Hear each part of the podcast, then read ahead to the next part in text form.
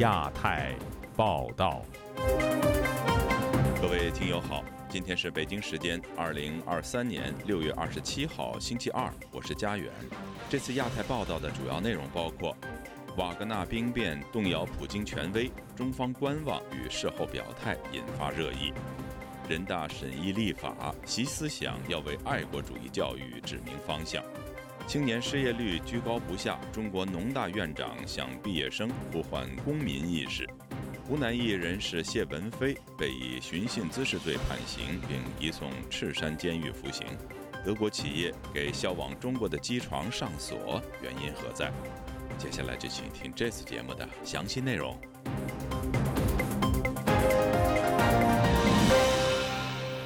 俄罗斯瓦格纳雇佣军发起兵变。不仅引发俄罗斯的局势动荡，也吸引了中国民众的关注，甚至给中国高层应对突发军事事件敲响了警钟。请听本台记者古婷的报道。俄罗斯瓦格纳雇佣军发起的兵变引发各国关注。北京时事评论人士吴强本周一接受自由亚洲电台采访时说：“瓦格纳集团的政变虽未取得成功。”但已对俄国局势产生了三个方面的影响。首先是普京权威主义的执政基础已经被动摇，在他的私人国家和他的私人军队之间发生了深刻的裂痕，既暴露了他私人国家的性质，也暴露这场战争的性质，也就是二零幺四年由私人军队发动的违反国际法的侵略，极度的依赖像瓦格纳集团这种雇佣军。事实上，绑架了俄罗斯的国防军，绑架了俄罗斯的国家和人民，以及俄罗斯的命运。吴强说：“当这支雇佣军倒戈普京，意味着战争已经走向结束。战争事实上已经进入到终局状态。国际社会和俄罗斯人民需要对战后的国际秩序做好充分的准备。”这个不成功的政变对中国的冲击其实是巨大和深远的，就像这场战争开始陷入失利以及持久战的困境之后，那么对中国的震撼是一连串。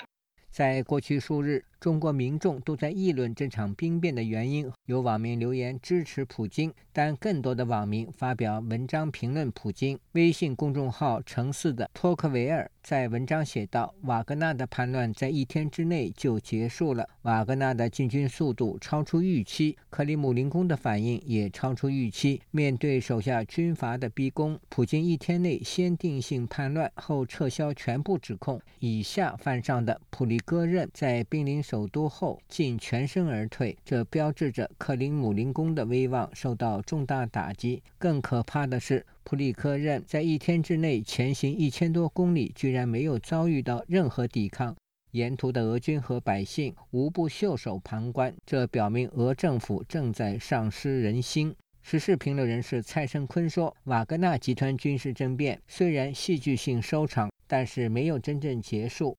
那如果下一步有军方的头领站出来再继续的挑战他啊，那他怎么办？所以说呢，俄罗斯这场战争呢打到现在出现的这样的一个局面呢，对普京都是非常不利的。至于对中国的影响，无论是现在中共的领导人也好，啊，还是军方也好，应该都是高度的紧张。呃，如果是在导致台海局势啊出现变化的话，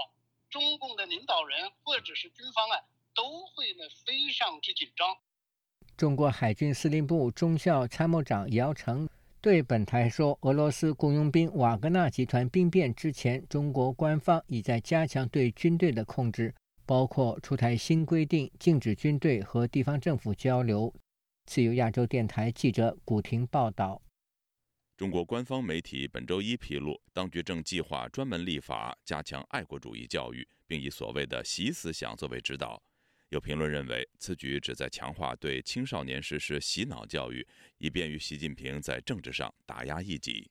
请听记者夏小华发自台北的报道。新华社报道，《中华人民共和国爱国主义教育法》草案六月二十六号首次提请全国人大常委会审议，将爱国主义教育纳入国民教育体系，突出学校和家庭对青少年和儿童的教育。通过国家表彰、国庆节、重大节庆日等活动，通过升挂国旗、奏唱国歌以及宪法宣誓等仪式，开展爱国主义教育，作出具体的规定。全国人大常委会法工委发言人张铁伟二十五号在记者会上指出，《爱国主义教育法》草案以习近平新时代中国特色社会主义思想为指导，坚持爱国爱党爱社会主义相统一，把维护祖国统一和民族团结作为着力点，把实现中华民族伟大复兴的中国梦作为鲜明的主题。北京之春杂志荣誉主编胡平接受自由亚洲电台采访，则指出，立法的目的在打击、压制各种不同的政治正解，这是他的要害，才能将爱国、爱党、爱社会主义联系在一起。当然，爱党和就要和爱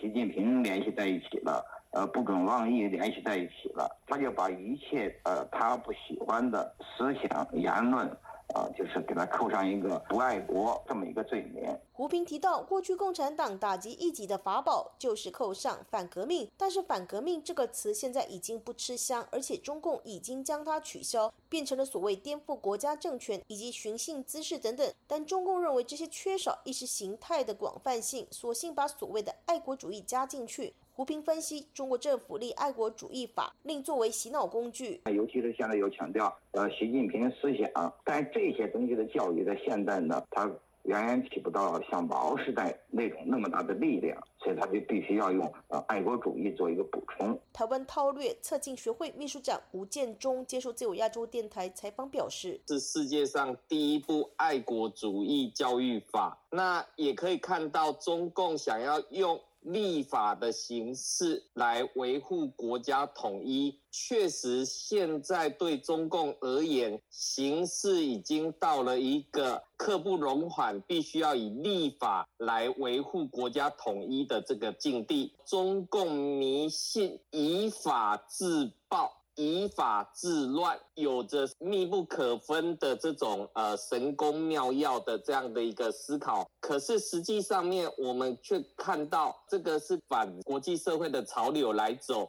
吴建中指出，中共内部经济政治动荡，对外乌俄战争未明，非常担心出现西方颜色革命。即便各地已经有爱国教育示范基地，仍嫌不够，必须要靠立法威吓人民。吴建中说，舆论上面，在网络里面，许多的这种中国崩溃论。或者是中国威胁论的论述，已经让中共感受到这样的一个威胁，所以必须要透过爱国教育的这个法规来凝聚大陆民众的这样的一个共识。自由亚洲电台记者谢小花台北报道。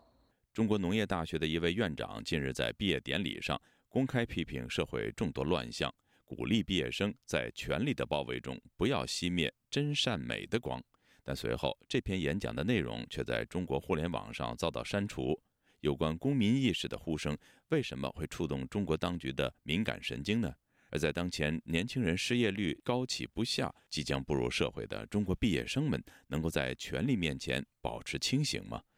以下是本台记者凯迪的报道。目前正值中国高校的毕业季，多达一千一百五十八万高校毕业生即将步出校园，走入社会谋生。与此同时，中国五月份的十六到二十四岁城镇调查失业率却高达百分之二十点八，创下历史新高。就在高校毕业生们为能否挤入严酷的就业市场担忧之际，中国农业大学人文与发展学院院长叶敬忠在毕业典礼上的致辞：“在权力的包围中，不要熄灭真善美的光”，引发舆论关注。据海外网络媒体《中国数字时代》的报道。该院六月二十一号在官方微信公众号上刊发了叶敬忠院长的演讲全文，但截至目前，这篇文章在网易、搜狐、知乎等多个媒体平台的转载均已被删除。针对这篇演讲，全美学生学者自治联合会理事陈闯创告诉本台：“这个院长的讲话，我还是挺佩服的。其实，在当下的中国，让他们讲出来一些真话，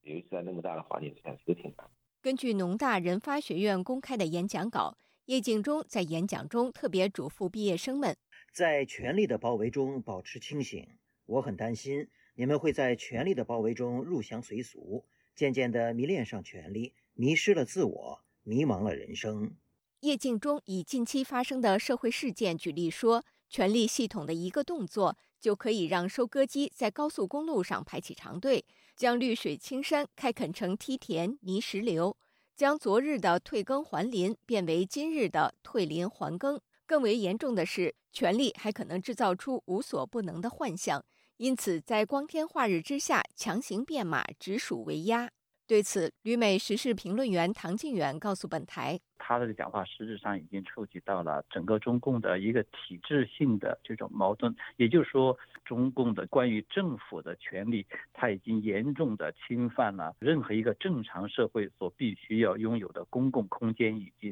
私人领域。”对于叶敬忠谈到的权利问题，陈闯闯告诉本台：“核心的原因是在于中国人民。”中国人手中没有政治权利，他没有选票，他没有改变政府的权利。演讲中，叶敬忠还勉励毕业生们：面对权力的包围，我不能要求你们像一枚鸡蛋撞向坚硬的高墙，但希望你们能够保留撞在脆弱外壳里那颗真善美的灵魂。希望你们不要熄灭灵魂深处那束真善美的光。希望你们保持向着真善美的那束光自由奔跑的勇气。不过，唐静远也认为，在一个一切以权力为中心的社会氛围之中，特别是毕业生们在面对巨大就业生存压力之下，要想保持住独立的思考能力和做人的底线，难度非常大。以上是自由亚洲电台记者凯迪华盛顿报道。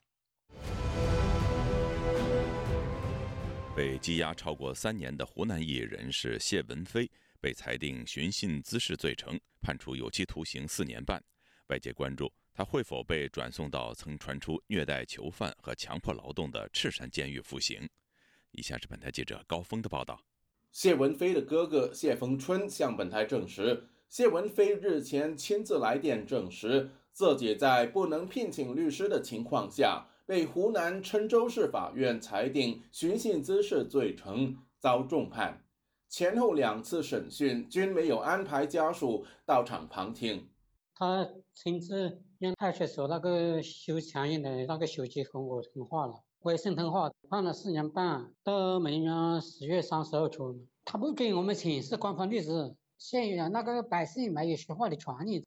原名谢峰下的谢文飞，曾因声援香港雨伞运动，被以煽动颠覆国家政权罪判刑四年半。二零二零年，也就是出狱后一年左右。他在住所被郴州公安带走，羁押在泽兴市看守所。据了解，在当局的压力下，家属至少先后三次被迫解除对律师的委托。谢文飞好友袁小华说：“谢文飞获释后，仍持续就时政发表看法，又曾发文悼念已故异议人士林昭，估计这导致当局对他算总账。”包括林昭的一个纪念，包括对于疫情的他发表的一些言论，也包括经常会发表一些对时局的一些看法或者意见，也许也包括他在全国各地的这种走动，可能就让他们恐惧、害怕、痛恨。台湾人权工作者李明哲。公益组织长沙赋能负责人成员以及湖南异议人士欧标峰，在湖南赤山监狱服刑期间，疑似遭受不人道对待。据维权网报道，谢文飞也将被转往这所据说专门收容政治犯的监狱服刑，但家属至今未能证实有关消息。不管是陈渊还是欧标峰，在赤山监狱里面所披露出来的，包括对他们的那种体罚、虐待、强迫性的劳动，确实也是感到有一些的担忧。一名基于安全考量要求匿名的知情人士则透露，谢文飞遭重判，除了因为他有前科，也不排除他遭当局打击报复的可能。因为他出狱之后啊，他出狱之后的话，其实当地的那个有关部门对他的个人生活什么的，还是会有一些人道上的一些帮助吧。节假日啊，会去慰问呐，时不时的去去看望一下他，他以及他的父母啊，然后会带一些礼物过去。但是谢文飞这个人个性比较耿直吧，谢文飞会非常的不客气，而且是以比较恶劣的态度阻拦他们进门，而且会把他们带过来的东西呢直接给丢出去。自由亚洲电台记者高峰香港报道。近两个月以来，中国媒体至少已经披露了八起超过五十人遇难的爆炸事故。就此，公安部长王小红下令实施夏季严查措施。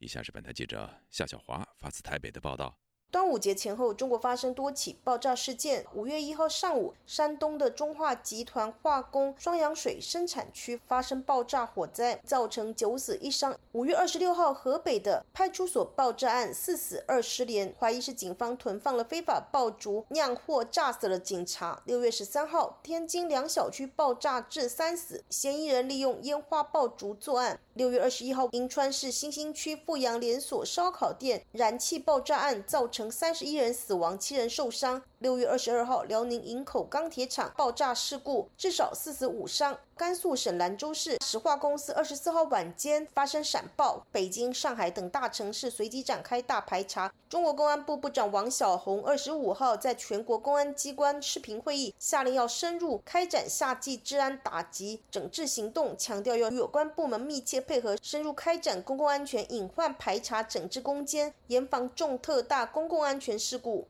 灾防专家、台湾民传大学建筑学系教授王介巨接受自由亚洲电台采访指出，所有隐患必须来自第一线的确保他的能力、他的教育训练啊，那他有没有足够的风险意识？那一旦遇到这些状况，他知不知道他如何能够通知启动整个程序，在有限的时间里面去做他可以做的事情？那这个都要依赖第一线的能力跟能量。那所以，他如果这个风险的信号他读不出来，那后面就只剩下危机处理。一部分是透过公权力的检查。王介据分析，宁夏烧烤店爆炸很可能是缺乏管理组织和规章，甚至器材使用安全松散。至于兰州石化工厂闪爆，王介据研判，公共安全八成是人为疏忽，爆炸来源、运送、制造设备是否安全，监测人力和能力是否足够，都必须要检视。所有这些公共安全的事件，它不会是突。然爆发的，它一定有一些征兆，有一些足迹可循，很有可能，不管是工厂的的监控小组，或是它的安全的应变小组，他并没有意识到啊，或是他忽略了这些信号，才会慢慢的累积到一定的能量，造成这个事件的发生。制台中国异议人士龚宇健接受自由亚洲电台采访指出，他曾经在中国担任合同消防员，他提到消防权力很大，消防处防火检查存在腐败索贿的严重问题。去那些。KTV 啊，那些重点防火单位进行一个检查的时候的话，像我这是这样子的一个小兵，跟着他们出去检查，他们就直接塞烟嘛。我收到的那种高端烟，就可以说是后来去卖给，就是转卖给二手商店。我出去一次就可以转卖大概三四千块人民币。你可想而知，那些负责检查的那些人，他们得到的这种贿赂是多少？而且我曾经亲眼的看见过那些被检查的对象，就公开的，就是说塞红包塞给那些防火检查员的话，像一个红包基本上都是厚厚的一叠。至少是一万块起跳。龚宇健说，公安意外百分之九十是人祸造成。如果按照中国的消防法来进行消防检查，真正的落实到这一点的话，中国的这种火灾或者是这甚至是这种灾难的话，至少可以立马的可以减少百分之九十以上。自由亚洲电台记者夏小华台北报道。俗话说，害人之心不可有，防人之心不可无。德国机床公司德马吉日前通知其在中国的企业。从四月一号开始，对该厂在华的每一台机床加装位置传感装置。如果移动该机床的位置，传感装置将被启动，机床就会上锁，导致无法使用，而需要该厂授权的代表才能够解锁。此事引发网民的热议。详情，请听记者古婷的报道。近期，全球第三的机床企业德国德马吉。发出通知，要求从二零零三年四月一号开始，对 DMG 的每台机床都配备 RMS 机床搬迁安保装置，尤其是给中国的所有机床增加了位置传感器。上述消息引发热议，一抖音网民发视频说，在中国的机床增加位置传感器，只要移动机床就无法使用。安装后，机床被移动或拆卸后，RMS 会自动启动停用机床。停用后只能由 DMG 或其授权代理重启。如果产品机床是因为未经授权的技术出口或违反使用出口限制，则可能被拒绝重启。这种限制设备移动的方式本来就是发达国家限制居民两用品的一种手段。机床作为工业母机，可以是民品，也可以是军品。于是，进口的高端五轴机床基本都是带着镣铐进来。该网民说，此前出售机床企业会不定期派人上门了解该机床是否还在原地，后来安装了传感器，一旦移动就不能用。他说，这些高端机床在中国的使用受到限制，不免让人感叹是否欺人太甚。中国甘肃一不愿透露姓名的机械工程师程先生对本台说：“德国企业出此规定是怕中国将其机床用于军工生产。那个用于军，民用进口还是多一些，但是 后来基本上都用作军工生产多一些，因为国内的精加工车床，基全世界就那么一两个企业能产能产这个东西。因为这种机床和普通机床完全不一样，它的用途就这么多，这基本上都知道都干什么使。您购买的企业，然后你的运营地址肯定要跟对方注。程先生说：“中国大部分购买高端机器的企业，在购买合同中都要向外国企业说明是民用产品，不会加工军方产品。”他举例说：“就拿这个俄乌战争来说吧，你你瑞典买了 F 十六，虽然产权是你的，但是你要想给它卖给乌克兰，你得让人美国人同意，人不同意你也拿不走。”德基玛公司在一份通知中的解释是。为了防止机床被非法转移给可能威胁国际安全的个人或国家，还写道：如果查明且确定机床是未经授权的技术出口或违反适用的出口限制，则有权拒绝重新启动机床。日本京港大学教授杨海英接受本台采访时说：“德国企业除了担心这些车床用于生产军用品，也担心用于生产受到国际对中国实施限制的产品。”自由亚洲电台记者古婷报道：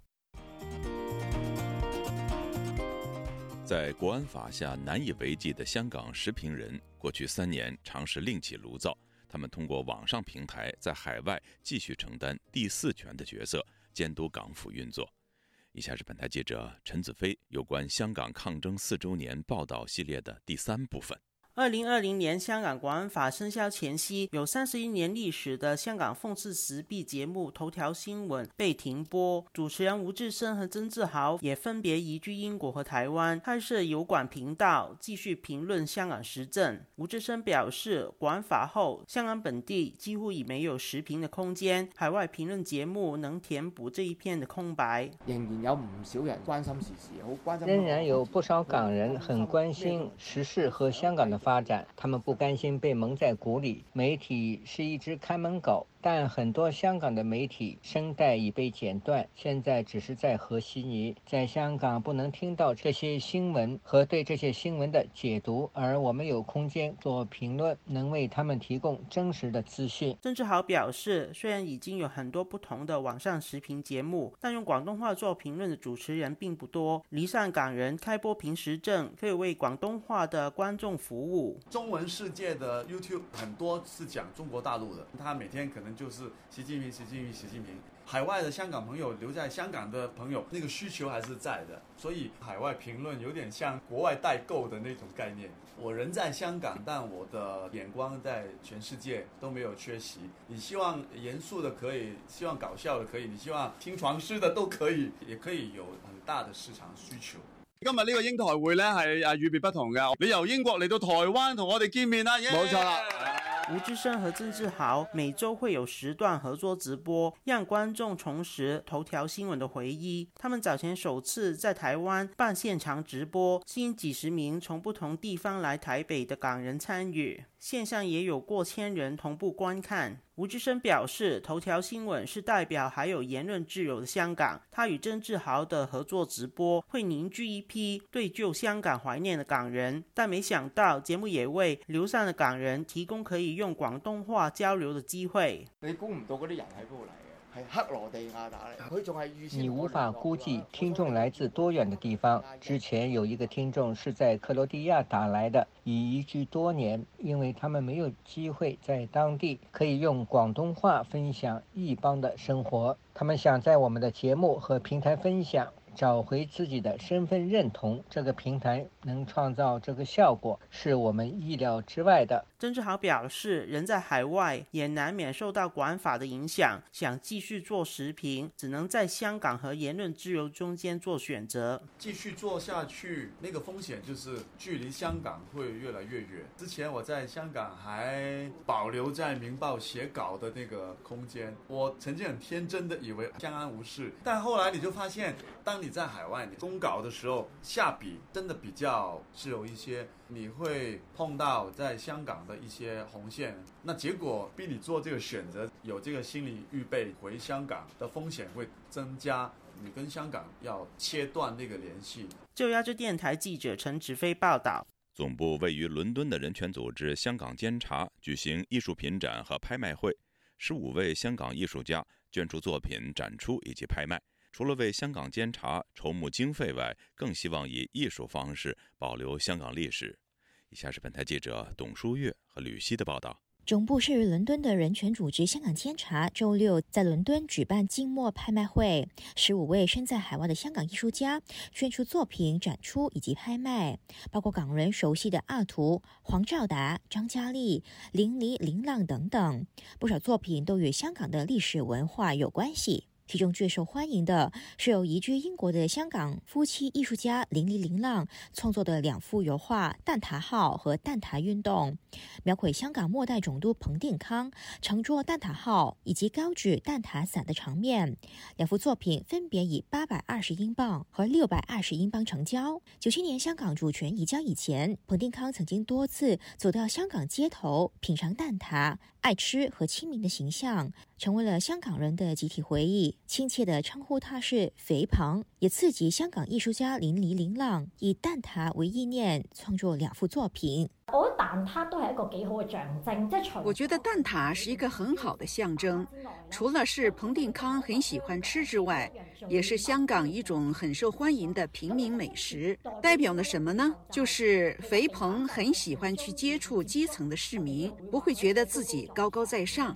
九七年七月一号，彭定康告别香港，坐上不列颠尼亚号离开。林林林浪也把港人对他的不舍转化为化作《蛋挞号》。到了一四年香港雨伞运动期间，彭定康在英国出席活动的时候，收下了学生向他送上的黄色雨伞，也被林黎林浪收入画作《蛋挞运动》当中。对他们而言，这两幅画作除了是怀念旧日香港的美好，更重要的是想要保存香港的历史。自由亚洲台的记者董书月、吕希，英国伦敦报道。听众朋友，接下来我们再关注几条其他方面的消息。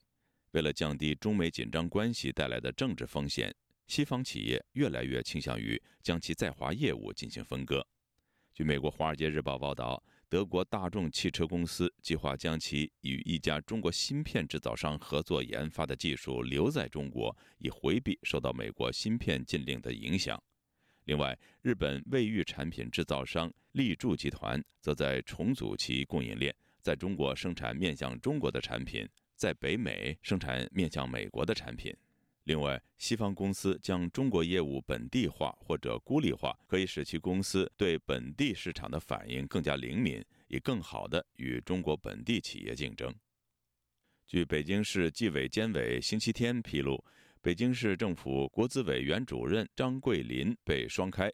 张桂林现年六十岁，曾在广西工作，并在农业部任职。担任过中关村科技园区管委会副主任等职。二零一八年三月，张桂林调任北京市国资委党委，任书记、主任。去年十一月，被宣布因为涉嫌严重违纪违法接受调查。官方的通报中说，张桂林被指控私藏、阅览有严重政治问题的书刊，收受可能会影响公正执行公务的礼金、消费卡，搞权色、权钱交易。利用职务上的便利为他人谋取利益，非法收受他人财物等。另据中国共产党中央纪委国家监委网站披露，中央纪委国家监委宣传部副部长、一级巡视员郝宗强涉嫌严重违纪违法，正接受审查调查。据中新社报道，中国最高法院在星期一的记者会上披露，中国源头性毒品犯罪出现新的趋势，通过国际物流基地陆路绕道或者海上走私毒品情况加剧。各位听众，这次的亚太报道播送完了，谢谢收听，再会。